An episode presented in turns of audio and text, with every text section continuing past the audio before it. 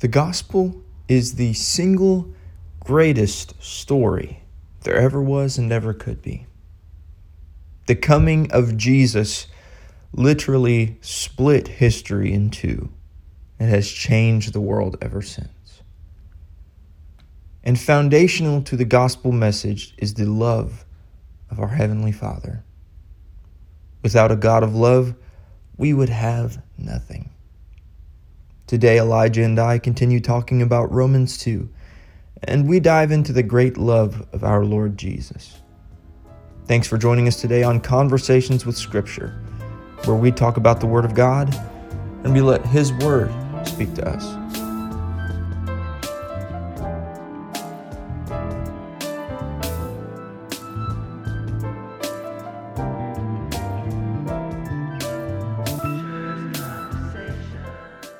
Hey, everybody, welcome back. We are fired up and ready to go after our last episode.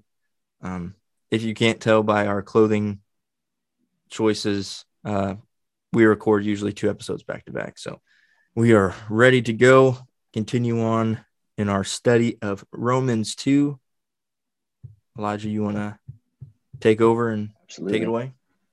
So we're starting here at verse 17. If you are following along, if you're not, you can just listen to the soft and soothing voice of uh, Jordan and I as, as we read. I'm going to be reading now, but I'm sure he, he might read later. Behold, thou art called a Jew and restest in the law and makest thy boast of God and knowest his will and approvest the things that are more excellent, being instructed out of the law and art confident that thou art that thou thyself art a guide of the blind, a light of them which are in darkness, an instructor of the foolish, a teacher of babes, which hast the form of knowledge and of the truth in the law. And I want to stop right there. And I don't know if it's just how I uh, I see Paul or based on my reading of, of his works uh, throughout the Bible. But I just feel like if Paul was reading this aloud, he would have the most sarcastic tone to his voice because of what he's about to say to the reader in the next few verses. It's it's just like like he's building them up. He's like, yeah, you're the you're the top notch of uh, theological perfection, and mm-hmm. you have the law down pat. Oh, you're an instructor of the foolish, confident that thou art a guide to the blind. And then he goes on to say, 20, verse 21 Thou therefore that teachest another, teach thou not thyself, that thou preachest, thou that preachest a man should not steal, dost thou steal? Thou that sayest a man should not commit adultery, dost thou commit adultery? Thou that abhorrest idols, dost thou commit sacrilege? Thou that makest thy boast of the law, through breaking the law, dishonorest thou God? For the name of God is blasphemed among the Gentiles. Blasphemed among the Gentiles through you. Mm-hmm. As it is written, For circumcision verily profiteth if thou keep the law. But if thou be a breaker of the law, thy circumcision is made what? Uncircumcision. You might as well have not been circumcised mm-hmm. because it's worth that much. It's worth nothing. Mm-hmm. Therefore, if the uncircumcision keep the righteousness of the law, shall not his uncircumcision be counted for circumcision? and shall not uncircumcision, which is by nature, if it fulfill the law, judge thee, who by the letter and circumcision dost transgress the law. And I want to stop right there and talk about this. The the rest of this chat, there's only what two more verses in this chapter. Um, but I want to talk about the idea that Paul sets up here. And we talked about it a little bit in our last episode. We kind of uh, ended on that. It it's almost hinted at in the first few uh, or in what is it 12 through 16 but then paul really goes into it here through 17 to the end of the chapter it is 100% hypocrisy to read the bible to follow everything that it says or to think that you follow everything that it says, you know, to go onto Facebook and put your little sermonette on there about how, you know, you have to do this and that and the other.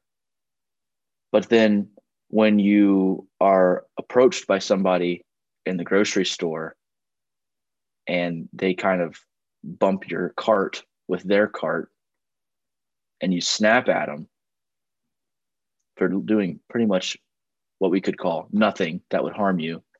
Mm-hmm. Where's your righteousness? I would say that, and this is what Paul is saying it doesn't matter how much time you put in, it doesn't matter how many times you read the Bible through in a week. It doesn't matter. It doesn't matter if you fast 40 days every other 40 days. If you don't actually follow and live out what the Bible teaches, and if your heart is not in the right place, then none of it matters. Yeah. Now, do I think that you could do that much fasting, that much prayer, and that much Bible reading and still be a jerk? Probably not. I would hope that the word of God and his spirit would affect you to a point that that would be stripped away from you. But the idea is there. Yeah. I fortunately don't know very many people who um, would be like that, but I I've been uh, on Facebook long enough to, to be confronted with comment sections where, um, I mean, let's just be real about it, right? You go to a comment section on a post about uh, a current event, and it's nothing but backbiting and stabbing each other about stuff that, yes, does matter, but it doesn't matter going, it doesn't matter that much that it's worth your soul. Mm-hmm. And it's worth you being um, in the right place with God. Jordan, I, I don't, what do you have to add to it? I feel like I'm on a soapbox. Well, I'll just interject. I have a few things to say, but while we're on the topic of um, Facebook commenting, I want everybody, I'll admit to everyone, to the however many people are subscribed to this podcast, to the 18 people who are subscribed to our YouTube channel, and to whoever who might listen to this in the future. Hopefully, many, many people. I used to be one of those Facebook commenters. Oh, yeah. Uh, Here we go. My personality, I'll give you guys a little bit of insight to those people who might not know me very well, uh, or people who think they know me very well and, and don't. Growing up, my brothers and I, I am the youngest. Here's a little bit of, of psychology, or uh, I think this would be psychology. I'm the youngest of four boys.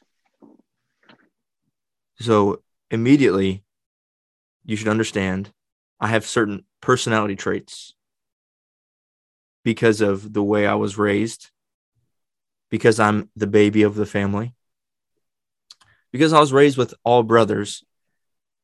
I had to fight. I had to work my hardest to be on the same level as them.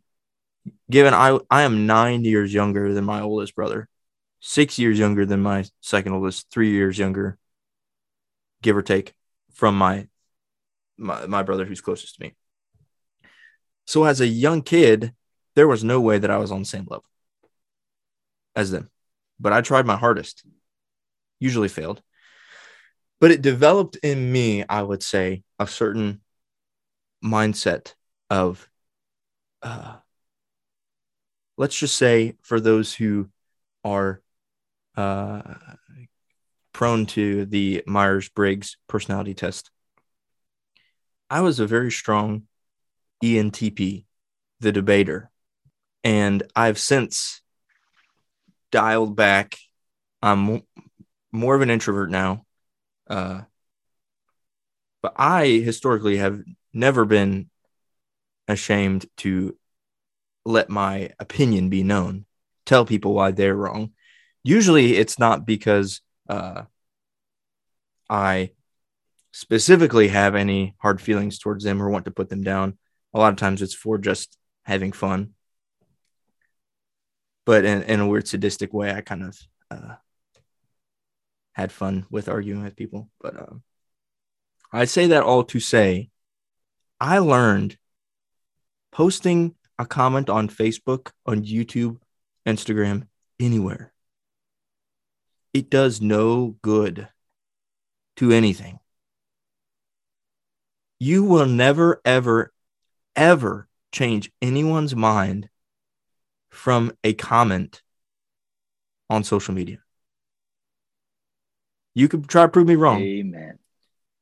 I was not convincing anyone because they already had their their opinions. Uh, and this is kind of a rabbit trail, but let's just be polite. Let's just build each other up, especially if we're brothers and sisters. Yep. But even think about this even if we're not brothers and sisters, our comments are public. So, like you emphasized in verse, uh, what was it? Verse 24, For the name of God is blasphemed among the Gentiles through you. You are blaspheming the name of God. The Jews were. Same as applied to us.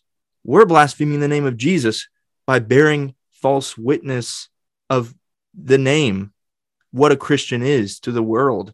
If we're Right. not bearing the fruit of the Spirit, if we're not living in peace with each other, mm. Yeah, because I mean, what what is a what does that comment do, right? So you, we've already established that it does nothing to actually come to a conclusion on the topic at, at hand, mm-hmm. and unless it is very um, very specifically directed towards being positive, right? So if I comment on one of Jordan's posts and say, Jordan, you're the coolest guy in the whole world. I wish I could be like you when I grow up. Okay, that's a very positive comment, right? Right. So it's going to be taken positive. But if you're trying to argue a point, and even if you have a good attitude about it, that you know you have a good attitude, it's going to be taken the wrong way. It's going to be taken out of context. People are going to think you're angry. It's just what happens. So it's like what uh, what the rabbit from Bambi says, right? You don't have anything nice to say. Just don't say anything at all.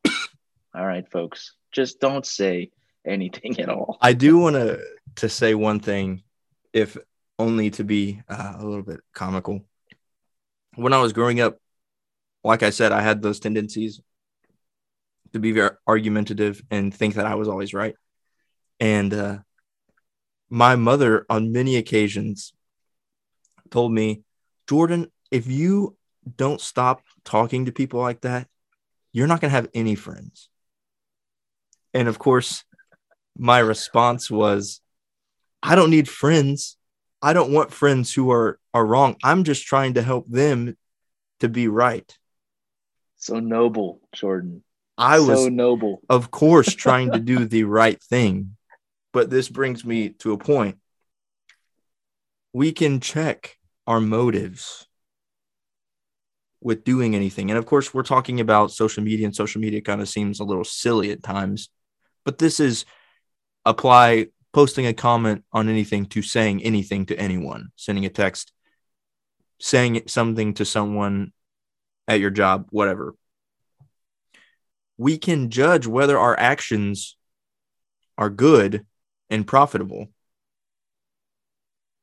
think about this: if you have a tendency, like me, uh, think about earlier on in the chapter and the last episode. Those uh, Paul was saying that they're contentious. What does that mean? That means that they were trying to promote themselves, their ideas above that of others. Well, if you're posting that to try to show how good you are and how better you are than other people, you should probably not say that. Yeah. If you're saying, if you're trying to do it for any reason, but to, uh, I don't know, I probably shouldn't try to think of a good reason why to to comment something like that. There might be one. Uh, in some instances, maybe it's justified. But let's just steer clear of being unnecessarily contentious. That's so good. You know, I think that's really real too. You know, we live in a social media world that is undeniable. Social media, unless you have completely removed yourself and refuse to get close to it, social media has permeated every single aspect of our lives. Mm-hmm. It has. So take inventory. Yeah. See see where you might be and the, the language is strong. So if it offends you, sorry, not sorry. But see where you're blaspheming the name of Jesus. Yeah. On social media. Because you might be pushing people farther away from being saved than drawing them closer Amen. to. Yeah. And we can probably get off our soapbox now, but I I think it's valuable. I think it's valuable. Well, yeah, that's a I think that's a direct interpretation or uh, an application of the life the the life of a Jew was public. The life of a Pharisee was public. They took the high road. Yeah. They wanted everyone to see them in their holiness and their separation. Praying on the street corner. Yeah. The whole nine yards. Contorting their face while they fast. Yeah. We got to be like the uh, like the tax collector who Pharisee what does it say? The Pharisee goes and prays and says, "God, I I have fasted this many times, I've prayed this many times." Yeah. But the the tax collector says, "God, I'm not even worthy to step into the temple or wherever they were. Woe is me. I need your forgiveness."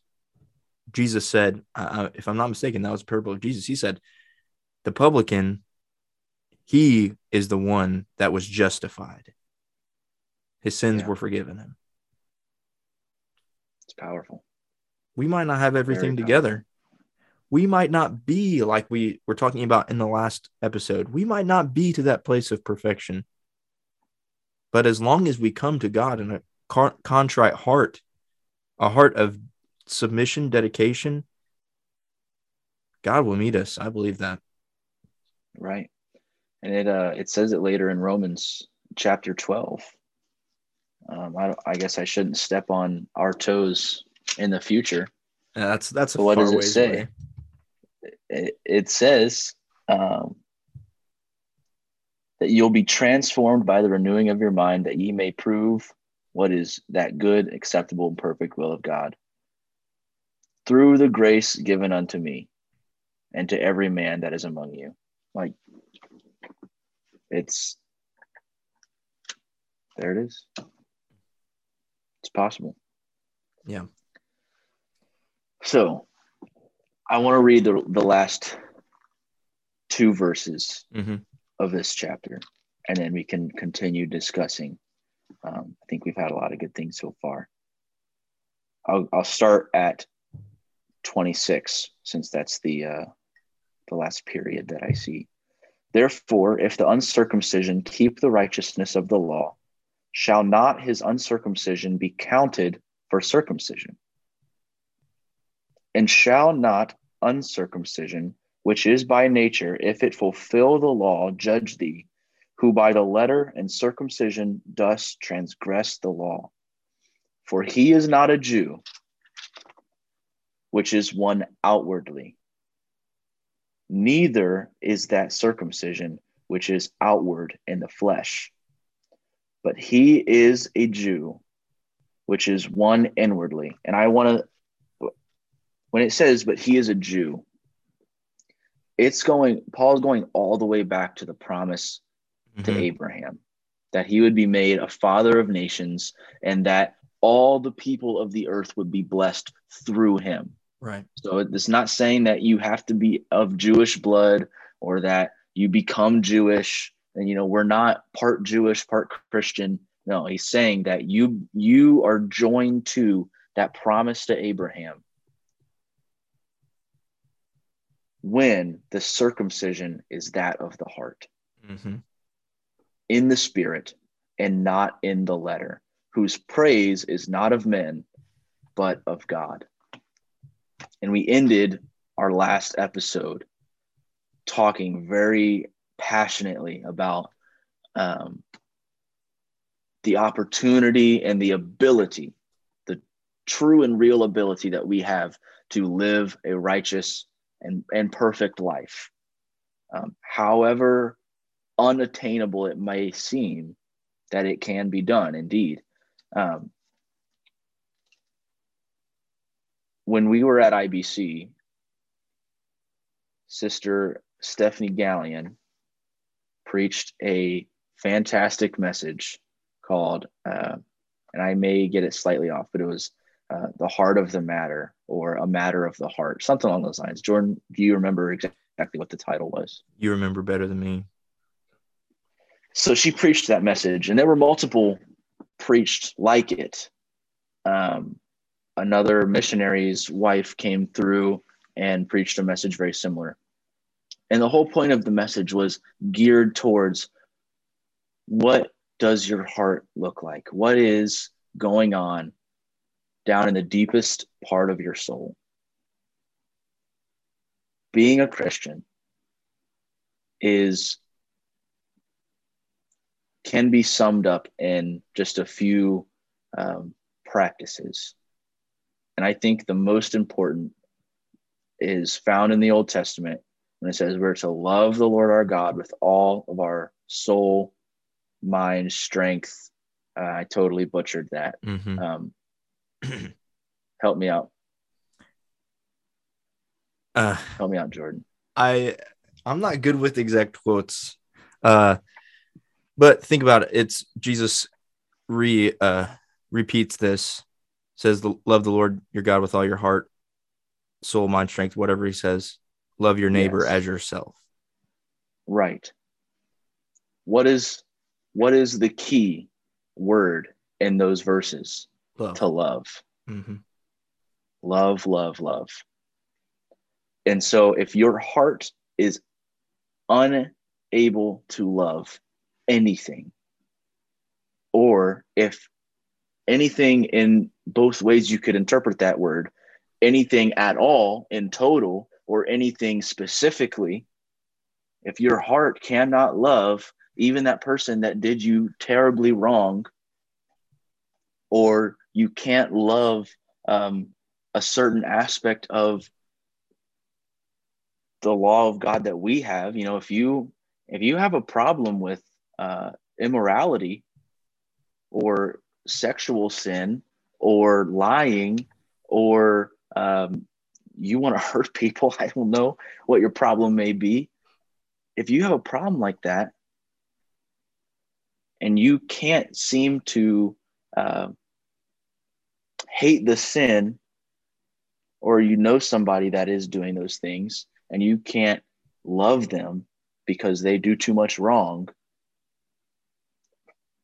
then you really need to take a look at your heart again. Mm-hmm. Um, the ability to love is what drives us as Christians to do the things that we do. Right. A lot of folks don't get paid. Right. I mean, if you get paid to do ministry, that is fantastic. And I'm many are glad that you do, mm-hmm. but a lot don't. So, what do they do it out of? And this is not to say that people who get paid don't do it out of love, but a lot of ministry is volunteer.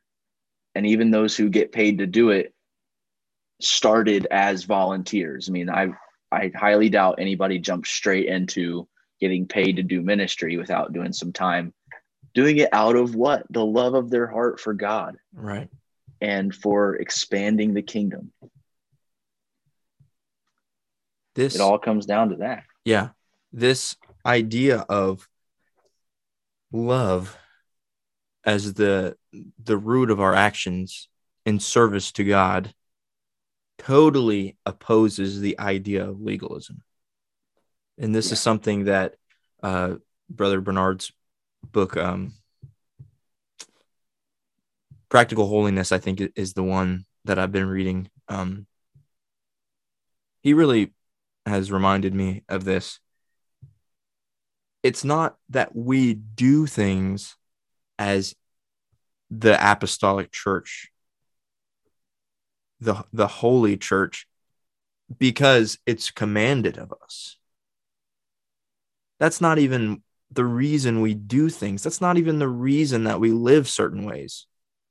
It's not just because God has asked us to do it or told us that if we don't do this, we're going to hell. That's not it at all. Mm-hmm. It comes from the principle of we love God and we want to do everything that pleases him. It's not we're it's not like we're the the Pharisees who do everything because the law says that we're we're to do it. We do it because God says, here's what pleases me. Now you follow after me, love me, and bear fruit. And so we don't dress certain ways because we don't think that we should encourage uh, temptation in people's lives. We don't want sin to have any gra- our freedom and our liberty is not it's not as important to us as pleasing God. It's as simple as that. Yeah. God so loved us that he gave his only begotten son. He came and died for us, the ultimate sacrifice, the ultimate price to be paid and with tears and with blood and with sweat. He struggled with the sacrifice that he was to make, but ultimately submitted to it, bore the full weight and burden of our sin. And we can't even give up our personal identity enough to show forth the holy uh, light of God. You know what I'm saying? God gave so much for us it's the it's the the the least that we could do to align ourselves with God's intention for his holy people. And that really speaks to the question that, you know, I could we talk about we do things because we love God. Well, why? Why do we love God? And it's what you just said was the fact that I don't know of a single other person that has died for me. Yeah. No one else in this world has been tortured on my behalf. The understanding that I deserved the cross, that I deserved the stripes on my back, I deserved the beating from the soldiers, I deserved the the humiliation and the spit in my face I deserved that. And yet, no one else in this world has taken it but Jesus. Yeah. When, when, if someone were to question my love for God, I would ask them, Has anybody died for you? And in their mind, they probably would say no. And I would say, Well, somebody died for me when I deserve to die. you would probably really love that person, even if it, you know, they say it was a human that was not also 100% God at the same time, who died and stayed dead. There would be an there'd be an appreciation for them for the rest of your life, knowing that every single second that you take, every breath that you take past that point when they took the the they took death for you was borrowed. Mm-hmm. You'd have appreciation. Yeah. Why do we love Christ and why are we so driven to please him is because there's been no one else like Jesus mm-hmm. in my life. Yeah. No one could have done it. We have soldiers who go to war for our country. They they die for the country, they die for the nation. In a sense, they die for us. But no one dies in our place. No one takes yeah. on the punishment that we deserve. Not only not only temporary punishment, but eternal punishment. A very real eternal punishment that we chose to do out of our own desire to do things that were displeasing to God. We knew full and well, according to our conscience, that we should not do certain things. But we do we we did them anyways. But thank God that he loved us first. Yeah. Before he even created us, before he even created the world, he loved us enough to be the word in the beginning that was manifest it, the the lamb slain from the foundation of the world. Yeah. Mm. So we take Romans 2 29, the last verse in, in the chapter. And when you take all that we've talked about, that that is the application. How can you ask yourself the question how can you um, have that circumcision of the heart? How can you take that on in yourself?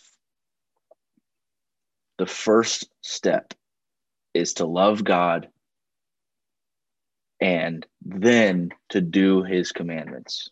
Mm-hmm. If you can if you can truly love God in a similar sense. We'll never be able to match God and how much He loves us, but we can certainly try. Right. and if you give all of your love to Jesus, then you will be prepared to take that next step in what we talked about in the last episode about living that perfect and righteous life. Mm-hmm.